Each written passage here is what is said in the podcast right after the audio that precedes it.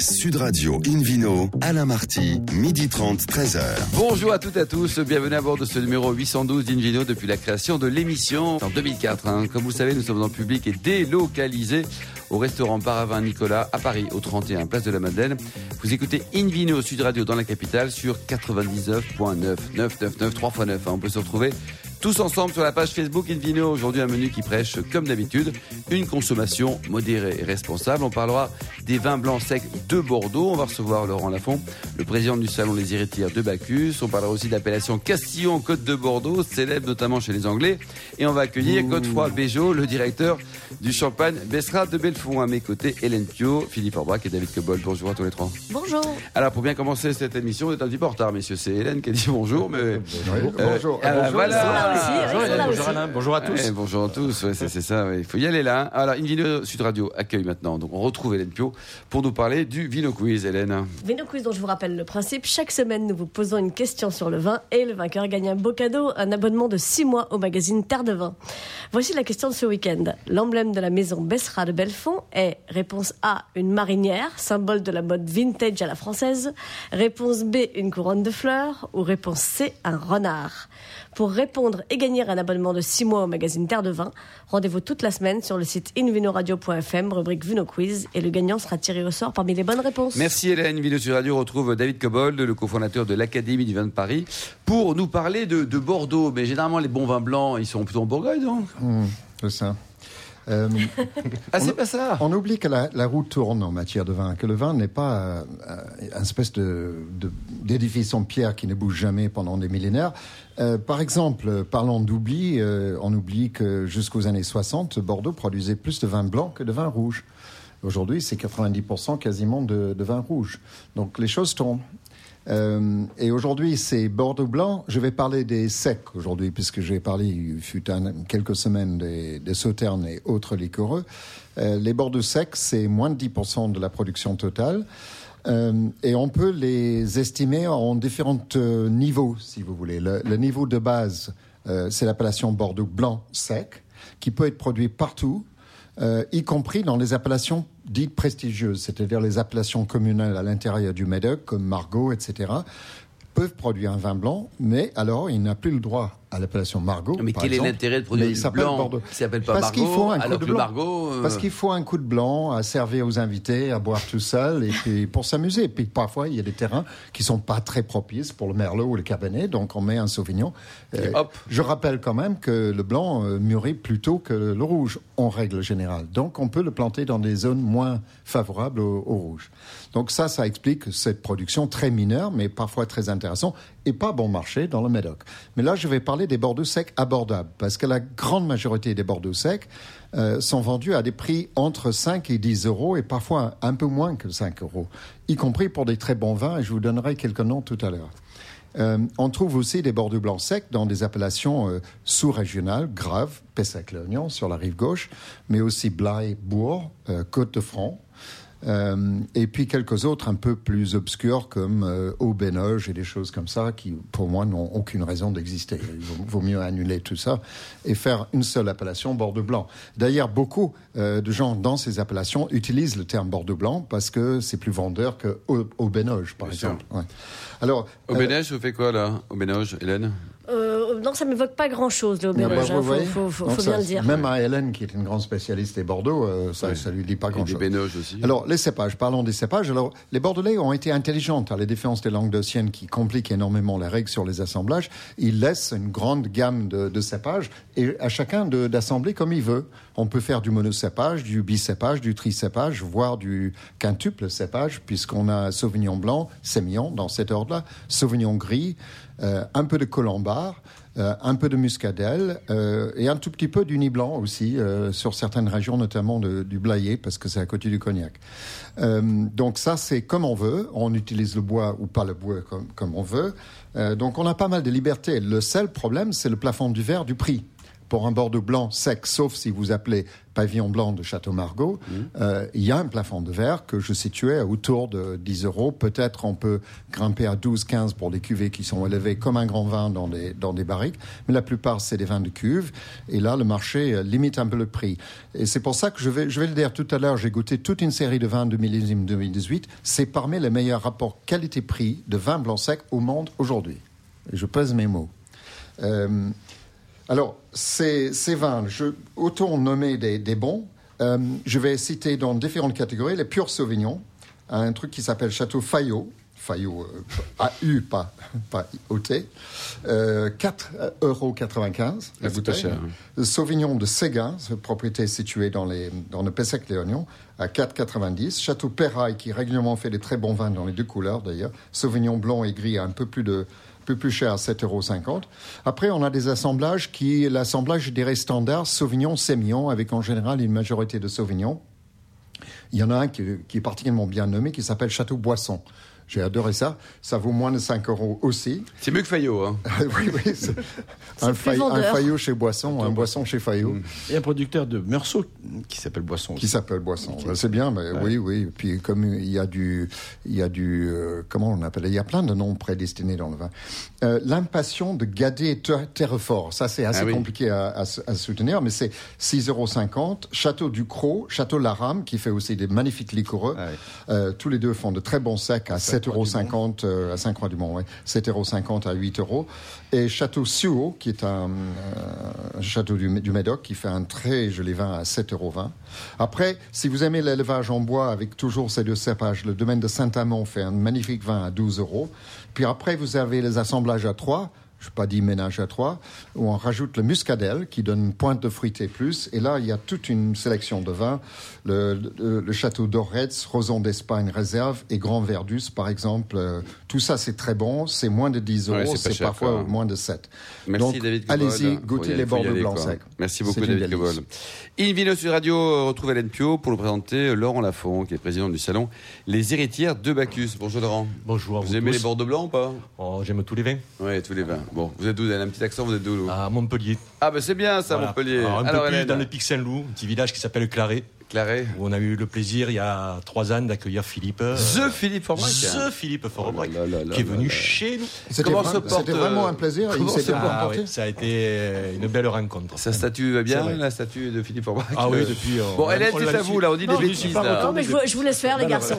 Bon, allez. Alors effectivement, Laurent, on vous reçoit aujourd'hui euh, parce que vous êtes sur les starting blocks. Demain, dimanche 10 mars, ça sera la cinquième édition du fameux salon pour lequel vous avez reçu Philippe Forbrac, euh, le salon Les Héritières de Bacchus. Tout à fait.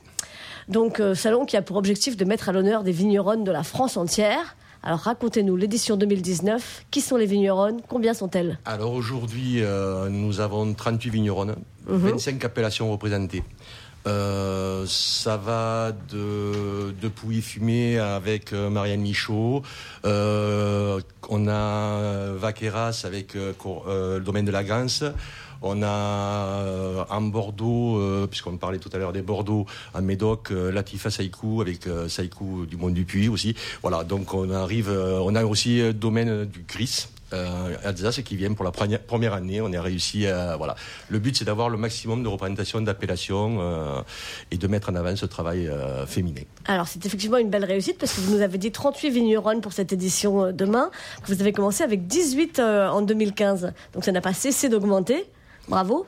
Oui, ben 2015, euh, premier travail avec l'association des vinifilles, donc euh, qui représentait quand même euh, 90% euh, des exposantes.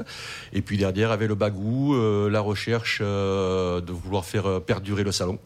Euh, voilà, ben, euh, 18, 24. Ouais, bravo, 30, c'est super. Et ainsi de suite. euh, Donc, Mais il faut dire qu'aujourd'hui, euh, on estime qu'en gros, un tiers des œnologues et 20% des, des sommeliers dans ce pays sont des femmes. Tout à fait. Donc il était temps de leur rendre 20% chez visite. vous, là, chez Sommelier, Philippe, en Tout tant que président de la sommellerie française Alors, au passage, puisqu'on est, on est la semaine euh, de euh, la journée internationale des droits des femmes, Ah, je tiens à préciser que c'est comme ça que ça se dit, voilà, que, que, que, que c'était hier.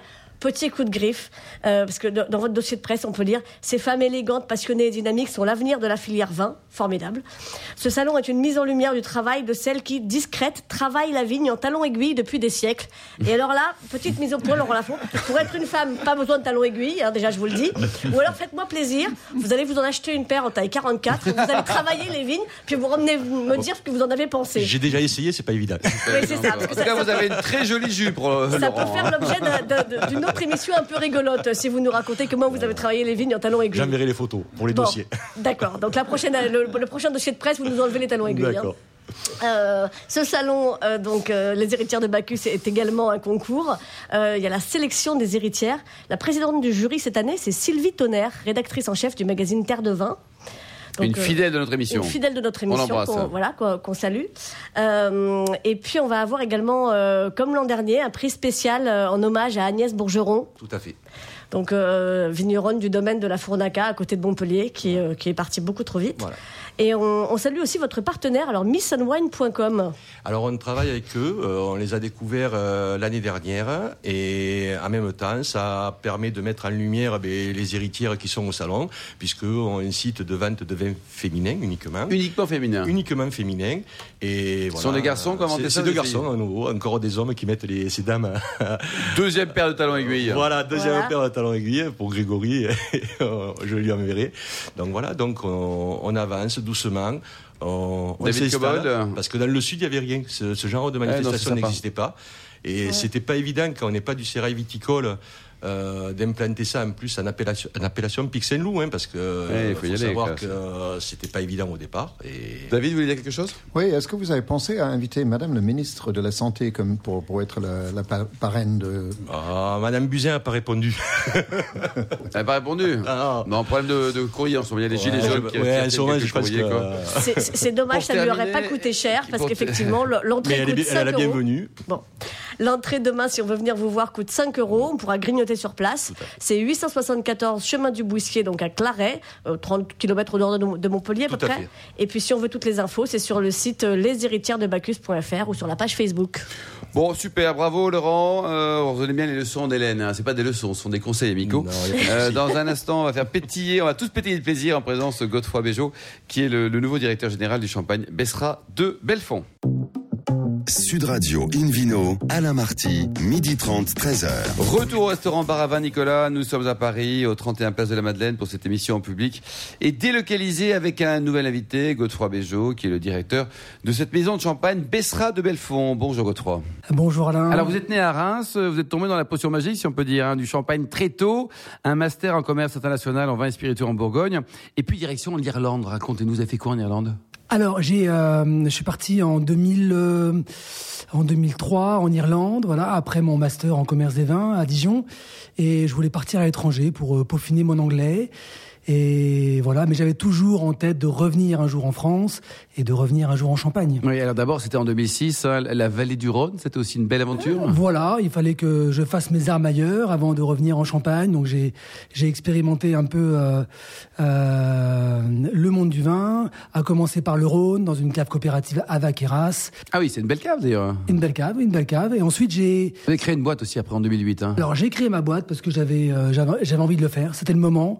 Et donc j'ai créé en 2008 euh, une boîte qui s'appelait euh, GB Wines.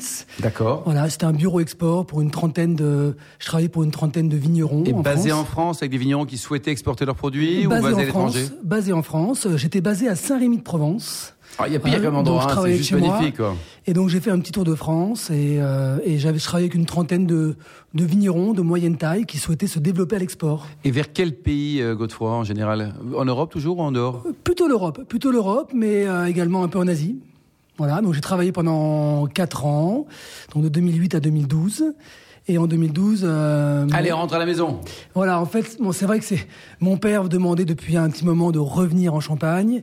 Et 2012, c'était- le moment. C'était le moment. Alors racontez-nous, faites-nous rêver. Aujourd'hui, vous vous occupez de, de l'export de ce- cette maison Bessera de Belfond.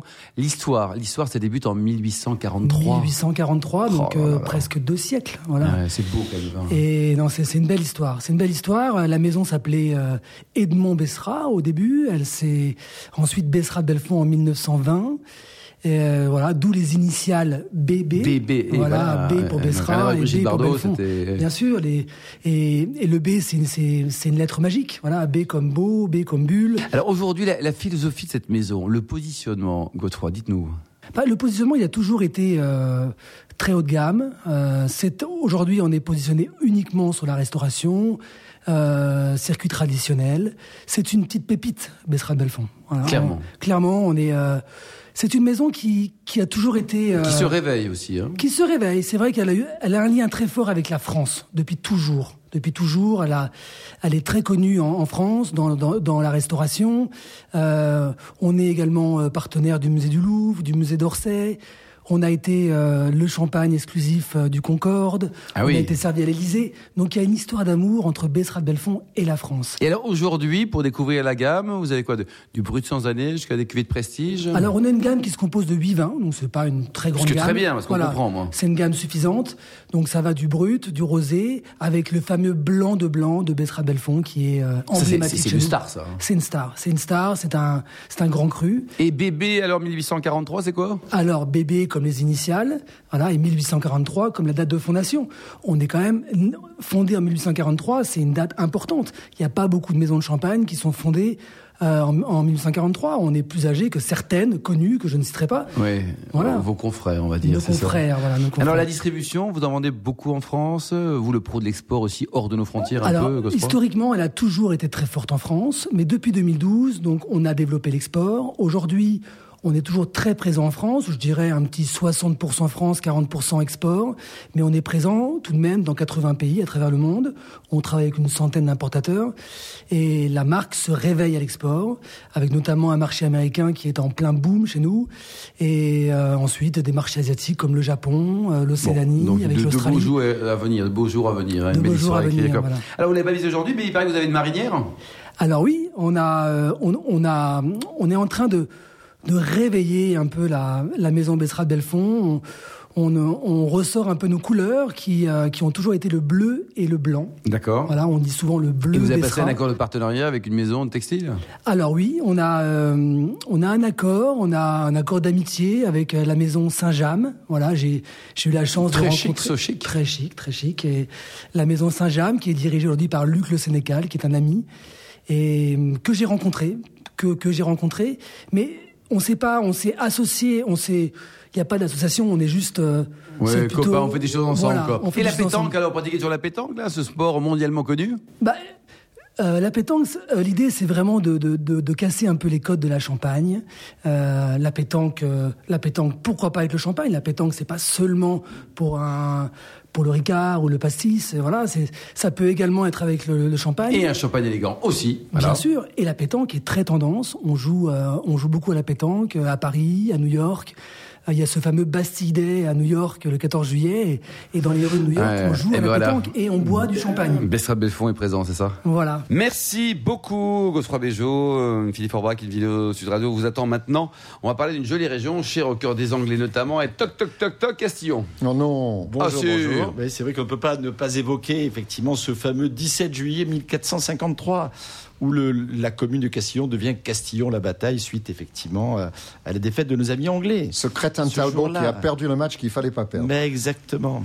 Depuis au niveau du rugby, euh, les Anglais se vengent un peu régulièrement. C'est un peu trop à notre acheter des vins de Bordeaux, donc voilà, c'est une bonne nouvelle. Castillon, c'est une appellation qui fait 1800 hectares à peu près, qui est située aux confins de de, de, de, la, de la Gironde, donc ce département, à la limite avec la Dordogne. Et, euh, et vraiment, c'est juste la séparation euh, théorique, finalement, qui fait un peu le style des vins, parce qu'on est très, très proche de, part et d'autre du même style de vin. On est produit des vins rouges, élaborés à partir du Merlot, qui est le grand cépage de cette région libournaise, puisqu'on est, on est coincé entre, vous l'avez compris, la Dordogne sur la partie euh, est et puis la région, et puis la, ville de Saint-Émilion Libourne sur, la partie ouest. Euh, dans cette appellation, avec un, un, un, une géologie de type assez classique, on est sur des terroirs argilo-calcaires, euh, pousse donc essentiellement le merlot, mais également les, les cabernets, le cabernet franc en tête, un peu de cabernet sauvignon, et finalement pas mal de malbec, dans, cette, tiens donc. dans, cette, dans cette appellation. Euh, alors on n'y produit que des rouges, vous l'avez compris, des rouges qui ont eu, euh, en termes d'appellation, ça bouge beaucoup. Il n'y a pas que la bataille qui fait parler, parce que ça a commencé par l'appellation Bordeaux, tout court. C'était il y a quelques années. Quand Euh, même. exactement. La Ouais, bataille, mais on oui. s'en souvient toujours. C'est vrai. la bataille de l'appellation n'est pas finie puisque effectivement c'était Bordeaux, c'est devenu euh, Bordeaux euh, Côte de Castillon, c'est devenu Côte de Castillon tout court et maintenant ça s'appelle Castillon Côte de Bordeaux. Suivez le film, je reprends tout à zéro. Oui. Bordeaux. C'est presque du croate. Voilà, hein. et c'est Ouais. devenu maintenant euh, Castillon Côte de Bordeaux puisqu'il y a Et c'est presque Bergerac de, de- toute façon aussi. et, et- et exactement, on est vraiment très très proche, je l'ai dit tout à l'heure euh, en introduction, du style euh, de la Dordogne avec l'appellation Bergerac à proximité. Alors dans les, les- les styles de vin sont variables en fonction des producteurs, mais ce qui est intéressant, c'est que c'est une appellation encore relativement accessible pour les gens de Saint-Émilion qui finalement commencent à acheter Un grignoté, petit quoi. à petit un certain nombre de domaines. Beaucoup de grandes familles, sous l'impulsion notamment de Stéphane de Renoncourt, euh, jeune et talentueux euh, œnologue avec euh, son domaine de là, qui est un peu sa, sa, sa, sa- sa référence. Euh, D'autres. Il se ne définit comme pas œnologue d'ailleurs. Oui, Il n'est pas œnologue. D'abord, exactement. C'est- Il, est, il, est, euh, il, il fait de l'œnologie. Sans le savoir. Non, je crois qu'il commence à le le savoir. Jourdain de maintenant. l'œnologie. Exactement. Mais, mais, mais il travaille effectivement avec une, une certaine sensibilité, j'allais dire. Et puis surtout, il a appris sur le terrain à travailler et c'est son observation son, qui, qui, qui a permis d'a- d'avoir aujourd'hui euh, sa réputation et son savoir. Euh, alors, il y a plein d'autres euh, producteurs de Saint-Émilion. Je pense à, à Stéphane von Nieperg avec Canon la Gaffelière qui a acheté le château d'Aiguille ou encore François d'Espagne pour le Ampé- Am- Ampélia. Euh, ou d'autres encore. Et Mmh. l'une des familles, on parle souvent des familles euh, autour de cette table, c'est la famille Midjaville. Et les Midjaville sont célèbres parce qu'ils sont propriétaires du Roc de Combe, de Terre Tortebeuf, mais également du, de- de- du château Cadet en Côte de Mmh. Castillon, qui est vraiment un, un vin remarquable en qualité et accessible en prix. Combien ça coûte sûrement une bonne bouteille de- Alors, de Côte de alors, Castillon dans sur les un bon millésime? Castillon, dans les vins euh, classiques, on est, on est autour de 10-12 euros. D'accord. Mais après, on peut monter rapidement dans les tours, euh, plus- plusieurs dizaines d'euros pour, pour les pour les Ah, quand même Oui, oui. Pour, Ah oui, c'est pas bon marché, quand même. C'est pas bon marché, voilà, mais c'est très bon. Voilà. Mais on, on est sur des niveaux qualitatifs hein, de vins qui, qui sont l'équivalent, voire des fois même plus intéressants Que que, certains on est Ouais. clair. Et oui. Et ça peut Exactement. vieillir, Philippe, ou pas, ça? Oui, alors dans, dans les grands, dans les grands domaines et les grandes cuvées, je viens de citer euh, Cadet, euh, Aiguille, Aiguille, ou Aiguille, ou, euh, ou encore, je pense, euh, au domaine de l'orage. Mm. Euh, les vins passent les 10 ans, 15 ans sans, Sans sans- problème, sans quoi. aucun problème. Et avec tout ce qu'il faut pour, dans le style, hein, pour passer le temps. C'est-à-dire que ce côté euh, truffé, euh, exactement, c'est c'est une note euh, de, de, de, de, fruits, euh, de fruits mûrs, des épices, etc. C'est très complexe et très dense. Alors, Laure, Gasparotto. euh, Mais oui, vous envoyez un les- petit mail pendant l'émission. Alors, qu'est-ce qu'elle dit? Elle va bien, alors on l'embrasse. de temps en temps, Oui, oui. Que je de temps en temps, Oui. me rappeler récemment que Oui. 25% de l'appellation était en bio et c'est intéressant de le souligner aujourd'hui. Ouais, c'est important. Parce que v- Ah, parce en général, à. Bordeaux, Philippe? On est plutôt autour de, allez, autour de 10%, même si ça Cinq, progresse. globalement.